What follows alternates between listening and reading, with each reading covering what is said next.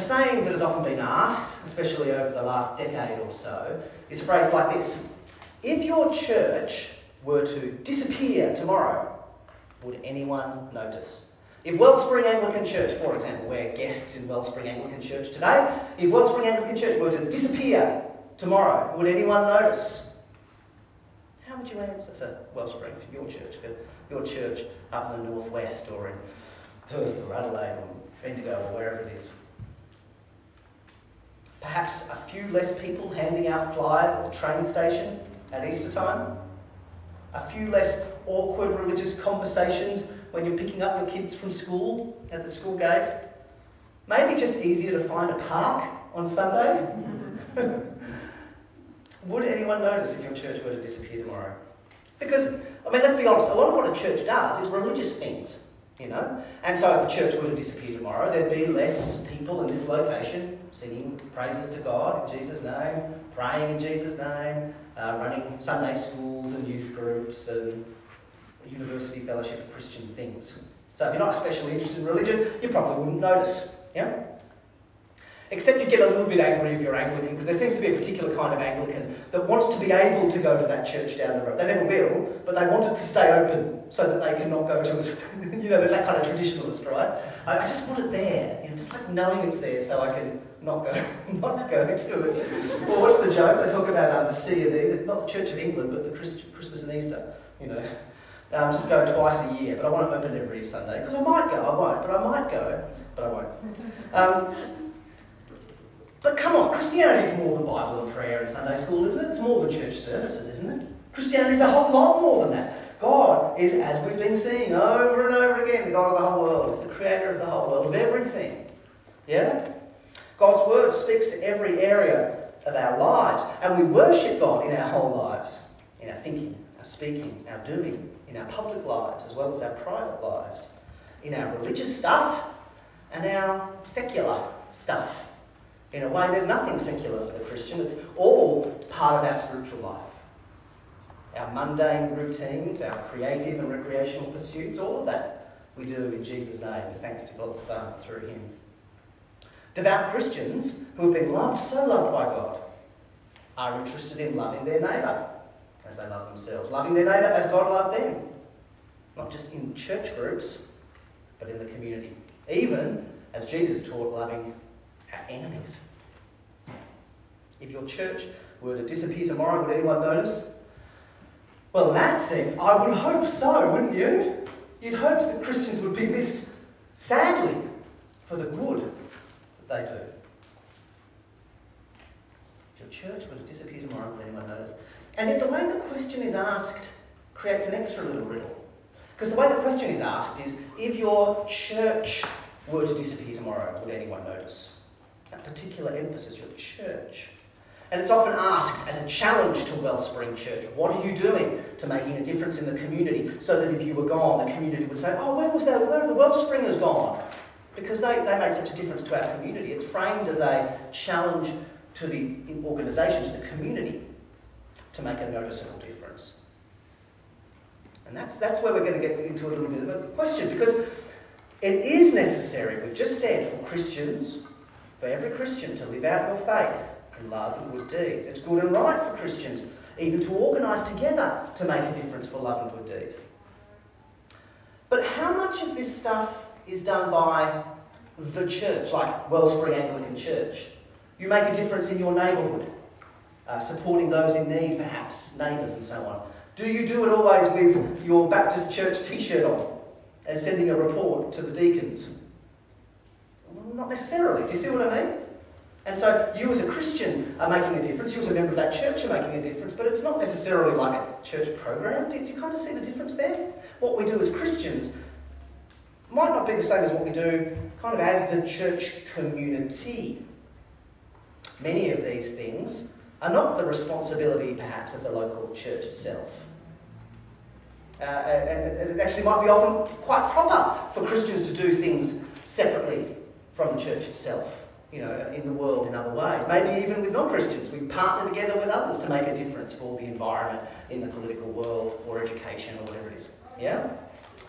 And so in this, this sermon, we're going to wrestle with that question of how we put together in our thinking being a Christian, being part of the church, being in the kingdom of heaven, kingdom of God, and how that then relates to the many good deeds we should do in our worship of God and the gospel mission He's entrusted to us. That's what we're going to tackle tonight.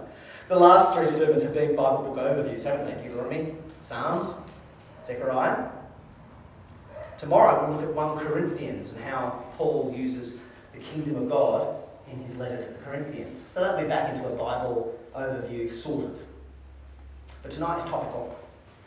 We're thinking about the relationship between Christians in general and local churches in particular. About the relationship between the kingdom of God and the church.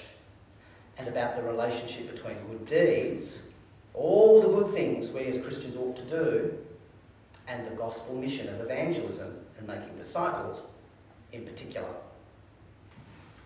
So a bit, bit of a joining the dots together thing tonight, and we'll find some, I hope, some really inspiring as well as challenging applications along the way too. Three points. Number one, the gospel and good deeds. Number two, the kingdom of God and the church. And just two points. I wrote three points in the earlier draft and go back and change it. The gospel and good deeds and the kingdom of God and the church. Here we go. The gospel and good deeds.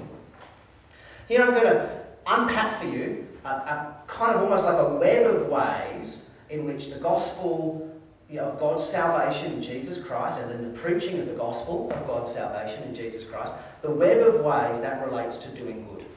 Yeah? It's, it's kind of like a web of things. So if you're taking notes, you could have a list or you could maybe do some kind of um, uh, hexagon or heptagon or something like this. Let's see how we get on with this. First of all, the gospel is God's great good deed of love to us. That's the first thing. The, the gospel is God being extremely charitable to us, loving and generous to us. We should start by remembering this that God so loved the world that he gave his one and only Son, that whoever believes in him won't perish but have eternal life. Yeah? As Titus chapter 3 puts it, the kindness and love of God our Saviour appeared. And he saved us, not because of anything we've done, but because of his own mercy and grace. In Titus chapter 3. We, our greatest personal need, our greatest spiritual need, I suppose when you think about the resurrection to life everlasting or eternal judgment, you could say even our greatest physical need, as we are resurrected physically to life or judgment, our greatest need is to be rescued from the wrath of God, reconciled to our Creator, and given the sure hope of resurrection to eternal life. That's my biggest need. That's your biggest need. That's the best gift you could give someone. So you can't separate gospel mission from good deeds because the gospel itself is God's extraordinary good deed, his act of charity to us. That's the first uh, point in our hexagon. Secondly, the necessary response to the gospel, the necessary response to the gospel includes wholehearted worship of God and love for our neighbour. If you respond to what God has done for you and his love for you, the necessary response to that, as you trust in him, is to love God and love your neighbour. Jesus said it, great, two great commandments. Greatest commandment, love your Lord your God with your heart, mind, soul, and strength. We had read to us. Second greatest commandment is like it, love your neighbour as yourself. All the law and the prophets hang on that. Genuine conversion results in a spirit led life of love and good deeds. Check out Titus chapter 2. Titus chapter 2, right at the end of the New Testament, before the book of Revelation. Um, got five T books by Paul 1 and 2 Thessalonians, 1 and 2 Timothy, and Titus. Um, at the end of Titus chapter 2, the grace of God, verse 11.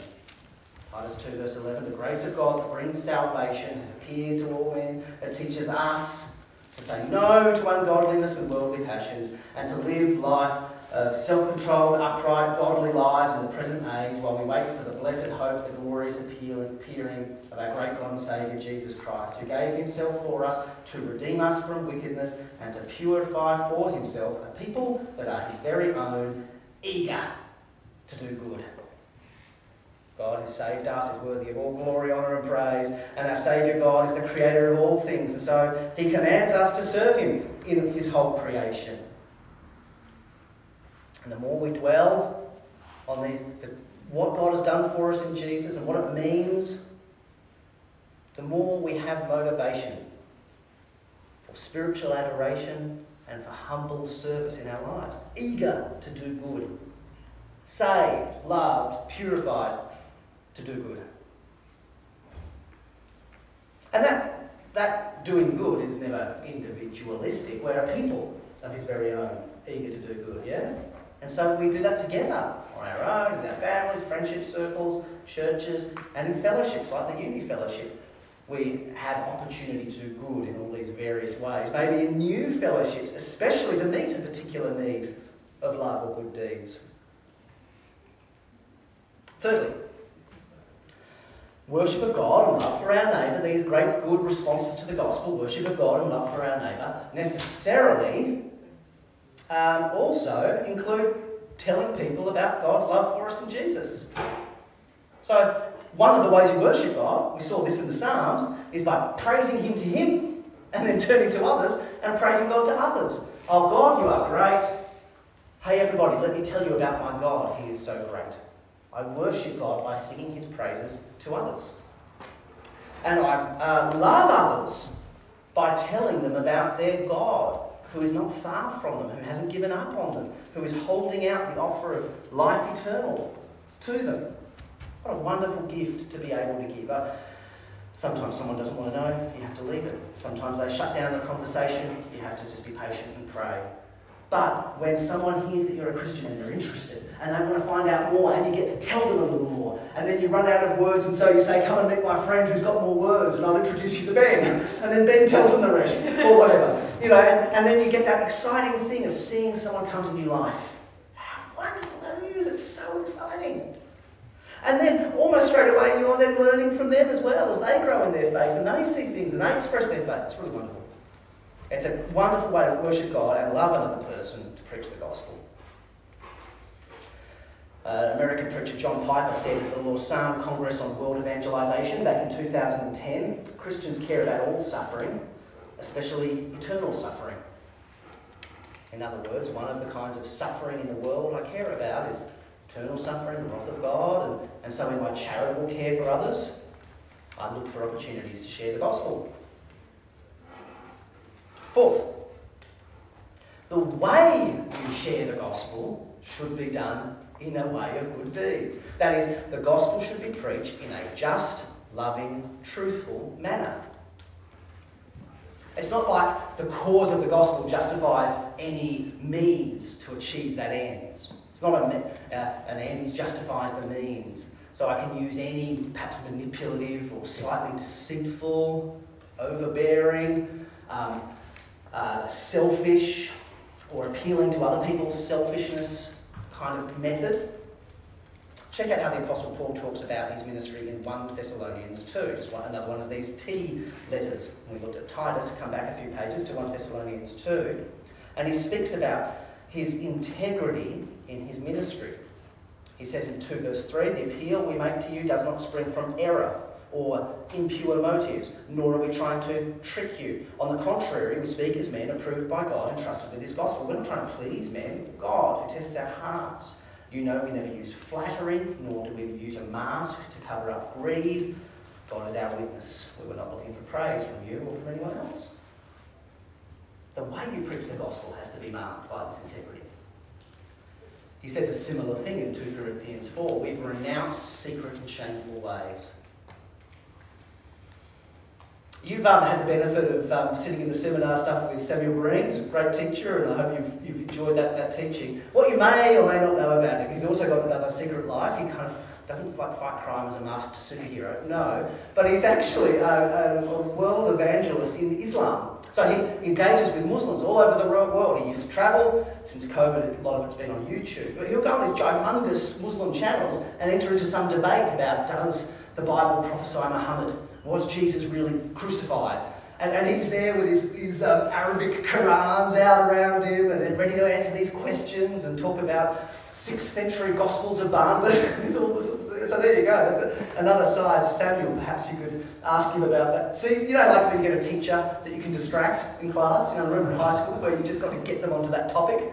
And then the rest of the lesson is just like sit back and no more maths. He's just going to tell stories about his last fishing trip up in territory or whatever.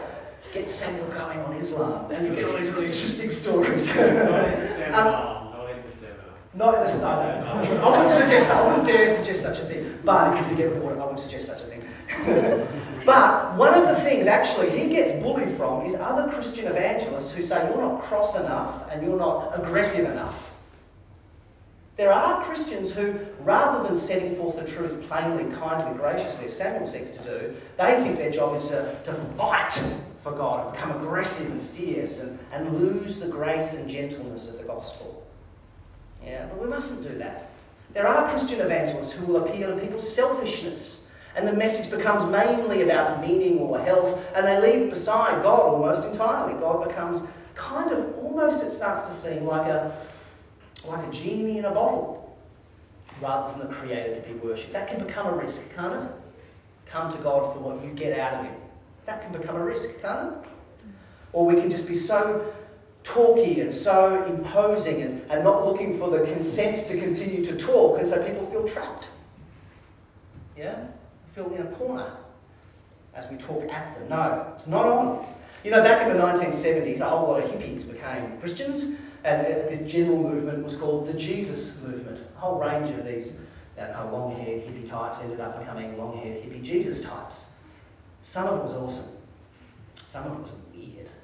There was particularly one group that began to engage in a form of evangelism they called flirty fishing. Jesus sends you to go and become fishers of men. Well, what, how could you be a fisher? What bait could you use?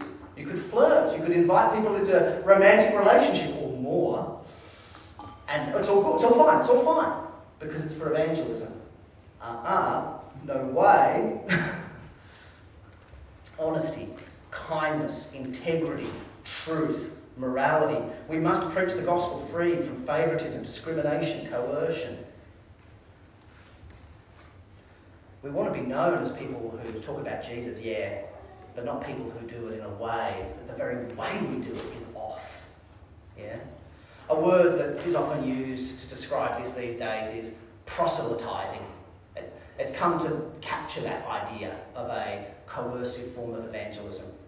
And so you often have policies, no proselytizing. And in, a in that sense, I feel like we can say, well, no, I don't want to proselytize in a aggressive, unwanted way, but I do still want to talk about Jesus, and other people do want to hear about Jesus.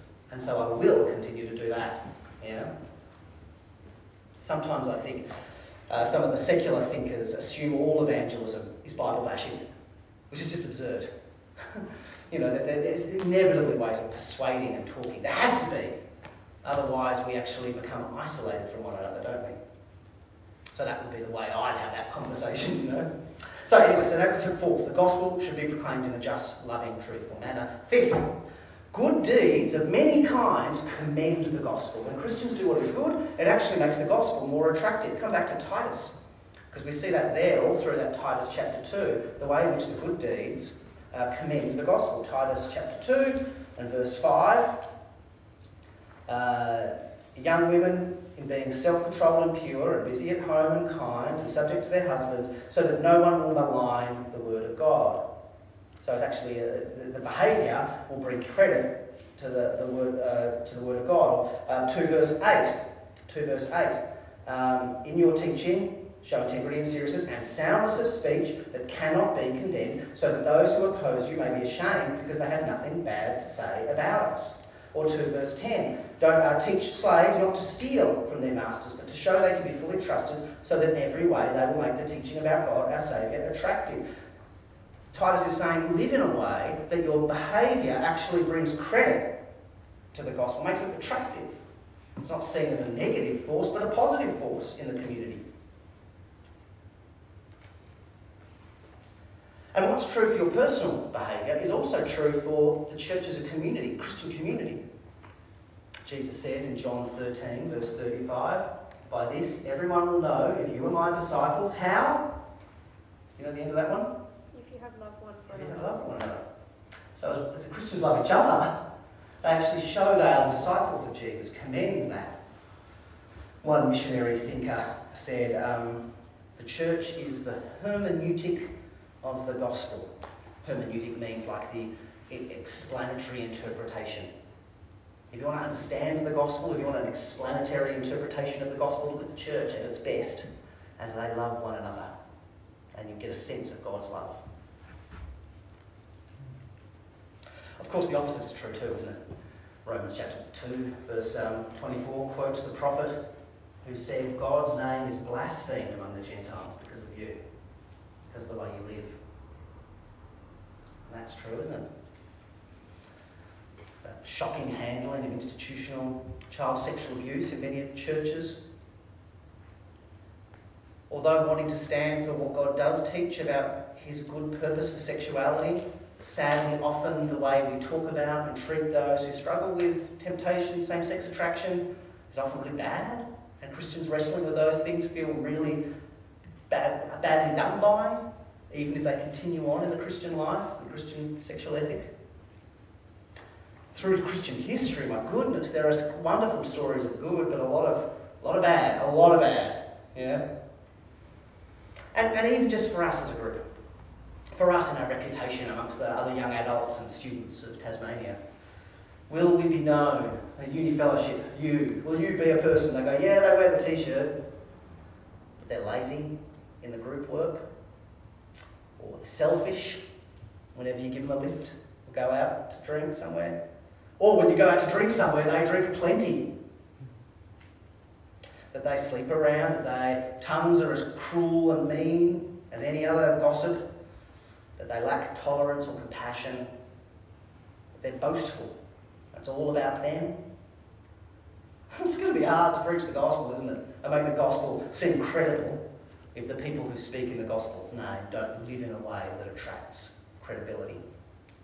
So good deeds commend the gospel. And sixth, good deeds provide opportunities for gospel proclamation. As I'm just loving others in my life, love comes in practical forms and then is often coded with, uh, with words of comfort too. Words of explanation, words of reflection, even words of motivation. Why do you do all this? Well, let me tell you, one of the reasons I do it is because it's really important in my faith. I feel this is how God has treated me and God wants me to treat others this way. That kind of stuff, yeah? And so um, uh, it actually puts me in relationship context as I love other people, as I'm a friendly neighbour rather than a totally switched off neighbour, as I'm a helpful classmate rather than just trying to get the best mark classmate. Yeah? As I'm a person open to others rather than closed to others. I mean, we are talking about Christian and Muslims just before, but would the Christian be the person that if a conservative Muslim migrant family moved next door, they would go, there goes the neighbourhood, that's really awkward, I don't like that, they're different to me? Or would the Christian say, new people coming to our community, new people coming to our country, let's welcome them and get to know them and help them feel settled and let's understand their needs and their cultures and their traditions and their belief? Yeah? If we're people who are open to others, serving to others, giving to others. If we then volunteer, if you're helping uh, reforest an area, if you're helping serve uh, those who are homeless or in need, if you're practically engaged um, in the political process for the good of society, then that will put you shoulder to shoulder with people you might never meet otherwise, won't it? In the queue for the hot chocolates and the warm meal, or in the, in the party membership room, suddenly you're meeting people you never would have dreamed of meeting otherwise. And so, as you do good deeds, you then get new opportunities for connection to share the gospel.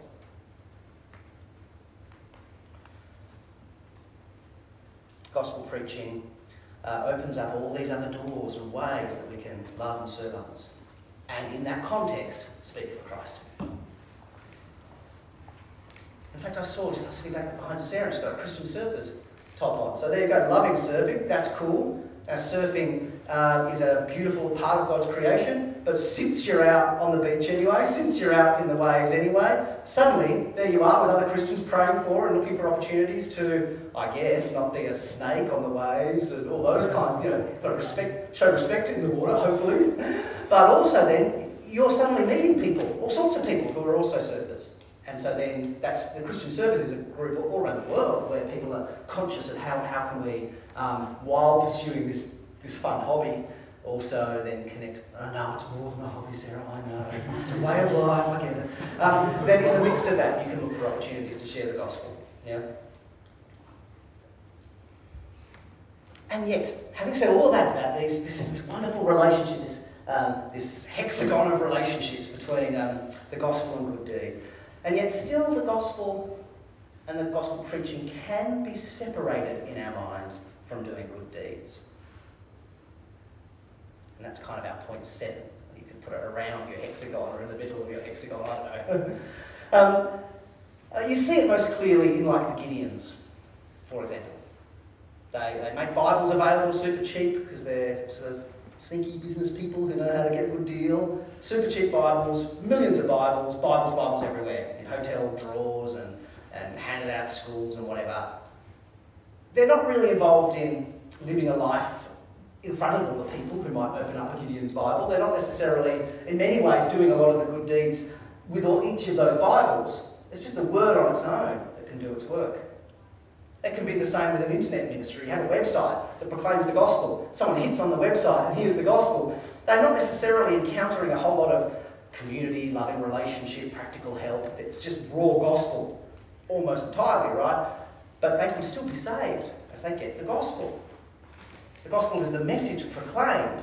It almost always is accompanied by some of these other things, but doesn't have to be. It can be just simply heard or read.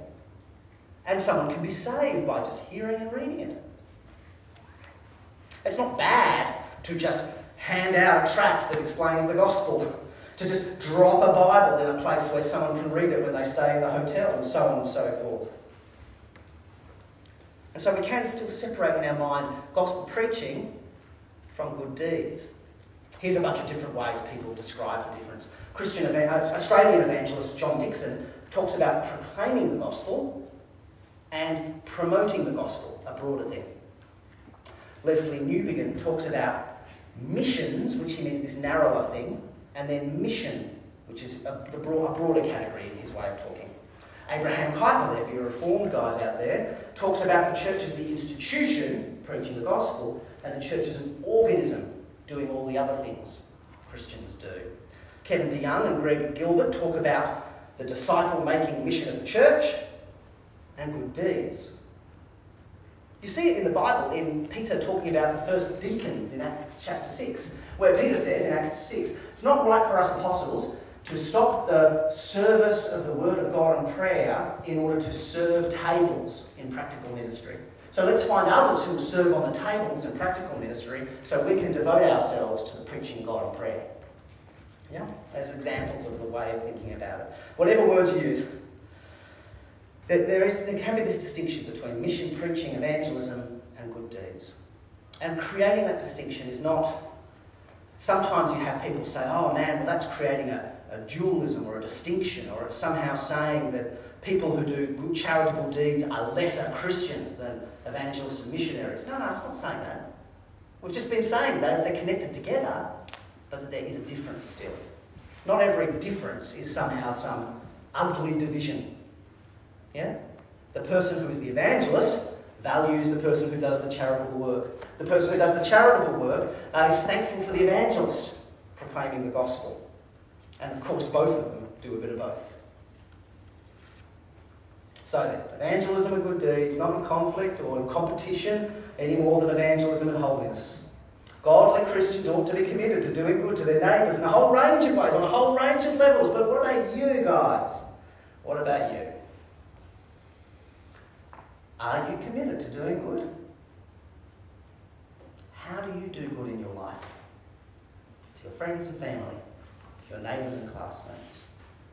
How might you do good more widely in the community and the world? Do you make a difference for the love of others?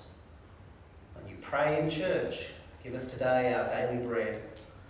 Are you ever an answer to someone else's prayer for their daily bread? By your generosity. And faithful preaching and discipleship will challenge and inspire Christians in this individually and corporately, and it will also motivate other Christians to share in the work of evangelism and discipleship themselves. Are you sharing in the work of making disciples?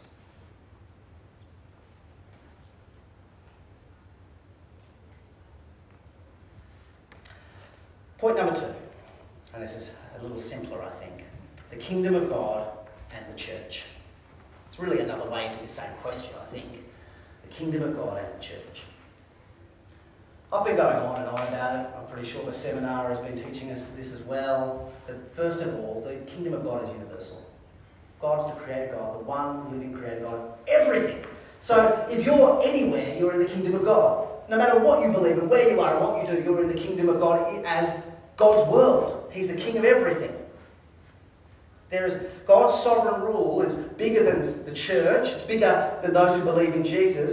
It is wherever God rules, the Lord reigns. He rules over his whole creation, over all of history. In that sense, all things are in the kingdom of God. Everything. The kingdom of God is bigger than the church and the activities of the church and the preaching of the gospel or whatever you like. It's bigger than bishops and deacons and evangelists and ministers. Everything we do, we ought to serve our divine King as family members, as, as citizens of our nation, and so forth. And yet, in a second sense, and this is in the sense mainly that Jesus uses it, um, there is what we call the saving kingdom of God. So when Jesus says, enter the kingdom of God, um, must be born again to enter the kingdom God, seek first the kingdom and his righteousness, and so on and so forth. You can't be talking about living in the universe. You already are in it. You don't need to be born again to be in God's universal reign, do you? You already, everyone is. No, he's talking about God's saving kingdom. He's talking about the fulfillment of this Bible story we've looked at in the seminars and the sermons. Entering into God's covenant promise where He is re establishing His blessing rule over His beloved people in a place He's given to them. That's the kingdom Jesus usually talks about that you seek, receive, enter, seek first. The saving kingdom of God, we could call it. That's the kingdom that comes. That's the kingdom that draws near as God's saving rule is extended through the life, death, resurrection of Christ and the preaching of his gospel. And that kingdom, as we'll see tomorrow in 1 Corinthians chapter 15, comes to a fulfillment when Jesus returns and puts down every other kingdom, including death itself. And then he hands over the kingdom of this age to the Father. And God the Father, Son, and Spirit rule in the new creation, the kingdom of God that will never end. So there's the universal kingdom, there's the saving kingdom. But you know what? The saving kingdom is still different than the church in the sense that Jesus is at work bringing his gospel out into the world, um, even beyond the bounds of the activities of churches and ministers and deacons and parish councils and so on. He's out there going ahead in his spirit. Um, he's sending out people. He's often, in the book of Acts, you see the apostles catching up for where God's people have informally gone, sharing the gospel already. Yeah? That Jesus is at work building his church, working through individuals as well as through the church as an institution, uh, both in the church and beyond, in all the things we as Christians do as we live in obedience to Jesus and speak for him. The church expresses the saving kingdom, but it's not entirely identical with it. And yet, within this saving kingdom of God, the church does have a mission. So, what is the mission of the church? Yes, as those who belong to God, are created by Him, as a citizens of the kingdom of God, yes, we are to do everything God tells us to do. We're to worship God, love our neighbour, obey everything He's commanded us, love our families, work hard at our jobs, alleviate physical suffering, oppose injustice. There's many things Christians are to do as God's people. So I suppose you could say that's the mission of God's people, to do all that. But that's a little different to saying what is it that God has given his people as the church to do? What is the mission of the church? Is the mission of Wellspring Church or uh, Punchbowl Baptist Church or Crossroads Presbyterian Church? Is the mission of these churches to alleviate suffering, deal with injustice, um, love God in, in the environment, and so on and so forth? Many of the good things we are to do as Christians. Serve to the glory of God. Christians should do that if they're surfers, but that's not the mission of the church, you know. What has God given the church as the church to do? Do you see what I mean? The church in particular, what is our mission? The mission of the church in particular is to make disciples, is the Great Commission. That as we, as God's people in every area of our lives, love God and love our neighbour, as the church, He has charged us with His saving work to preach Christ, to make disciples. As the church. Here's how our theologian Peter de Jong explains it. Not everything may be undertaken by the church in the world. This needs emphasis today. Often we find the church expected to build schools, maintain nurseries, introduce recreational programs for the youth, plan programs in good citizenship, and directly influence the course of politics. Whatever seems wrong in society is charged against Christ's church. In consequence, many church leaders find themselves overburdened with so many responsibilities in and for the community that the proper calling of the church is forgotten. Yes, we as God's people are to do good in all sorts of ways, but as the church, the focus of our work is to preach Christ, to make disciples. We may do some good deeds as a part of our church community and denomination, but our focus work is to preach the gospel and make disciples. Often, if you get a Christian who's really passionate about fresh water or a particular medical need or political need or, or something like this, they'll get really passionate in the church and they'll start then saying to everyone in the church and to the church leaders, we really need to do this as a church. And it's tempting to go, well, there's like 100 people in my church. And if all of them joined this cause that I really believe in, and if all of them um, uh, were committed to this, gosh, what a difference it would make. And if you then want to get the attention of the council or the state government or the federal government, imagine if all of us signed a petition. Oh, what a captive audience. We can start to think this way. But that's where it's again important to realise the church is not necessarily as the church, the, the group that you organise to do those things. Yeah? Christians you inspire to do good. But it's not necessarily always the church's job to follow every one of these tasks. Sometimes it slips into ways where we begin to talk about anything that we love as being spiritual things. It's um, kingdom parenting, kingdom uh, surfing, um, redeeming culture in the arts, and we start to talk about whatever we are passionate about and turn it into the mission of the church like that. But rather, instead, we need to say, as well as the good things we all do as Christians, we must preserve the central role of the church for the preaching of the gospel. All right, let's bring this to a close. What have we been saying tonight? We've been saying that good deeds are central to the Christian life and connected to the gospel mission necessarily. But not every good thing a Christian does is equally part of the saving mission of God and necessarily central to bringing the saving kingdom of God. Not in the same way that preaching and disciple making are. Yeah. And so there's lots of ways to motivate Christians to do good, but it doesn't always have to be saying this is the job of the church or that this is the mission of the church. But what does this mean for us? Well, firstly, thinking clearly is good as we seek to understand the Bible. So we've just been thinking about church, good deeds, gospel, evangelism, kingdom. Thinking clearly about God's word is good for us and will help us in all sorts of other ways down the track as you begin to think about other topics. Thinking clearly about kingdom, church, good deeds, mission, gospel will help you down the track. That's the first thing. Thinking hard and carefully will help you. It'll avoid confusion and open up other doors of understanding. But secondly, and I want to finish with this, in all of this, what we've been saying, there should be two challenges. Am I committed to doing good in the world? Am I? Practically, socially, politically, artistically, environmentally, intellectually, charitably. Am I committed to doing good as God's saved person, eager to do good? And secondly, Am I committed to the special good deed of preaching the gospel in the world and serving that cause with God's church? Am I? What part do I play in that?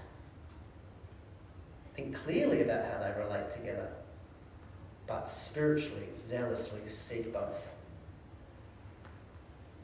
Let's pray.